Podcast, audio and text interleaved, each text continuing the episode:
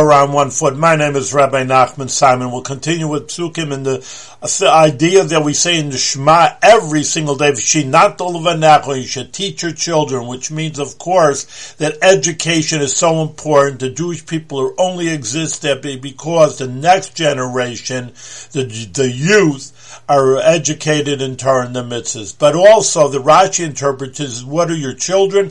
Elu Talmidim, these are your students. So it's not enough just for your physical students or your, your physical, uh, physical uh, children, but of course, uh, people don't have children. Number two, they're all older.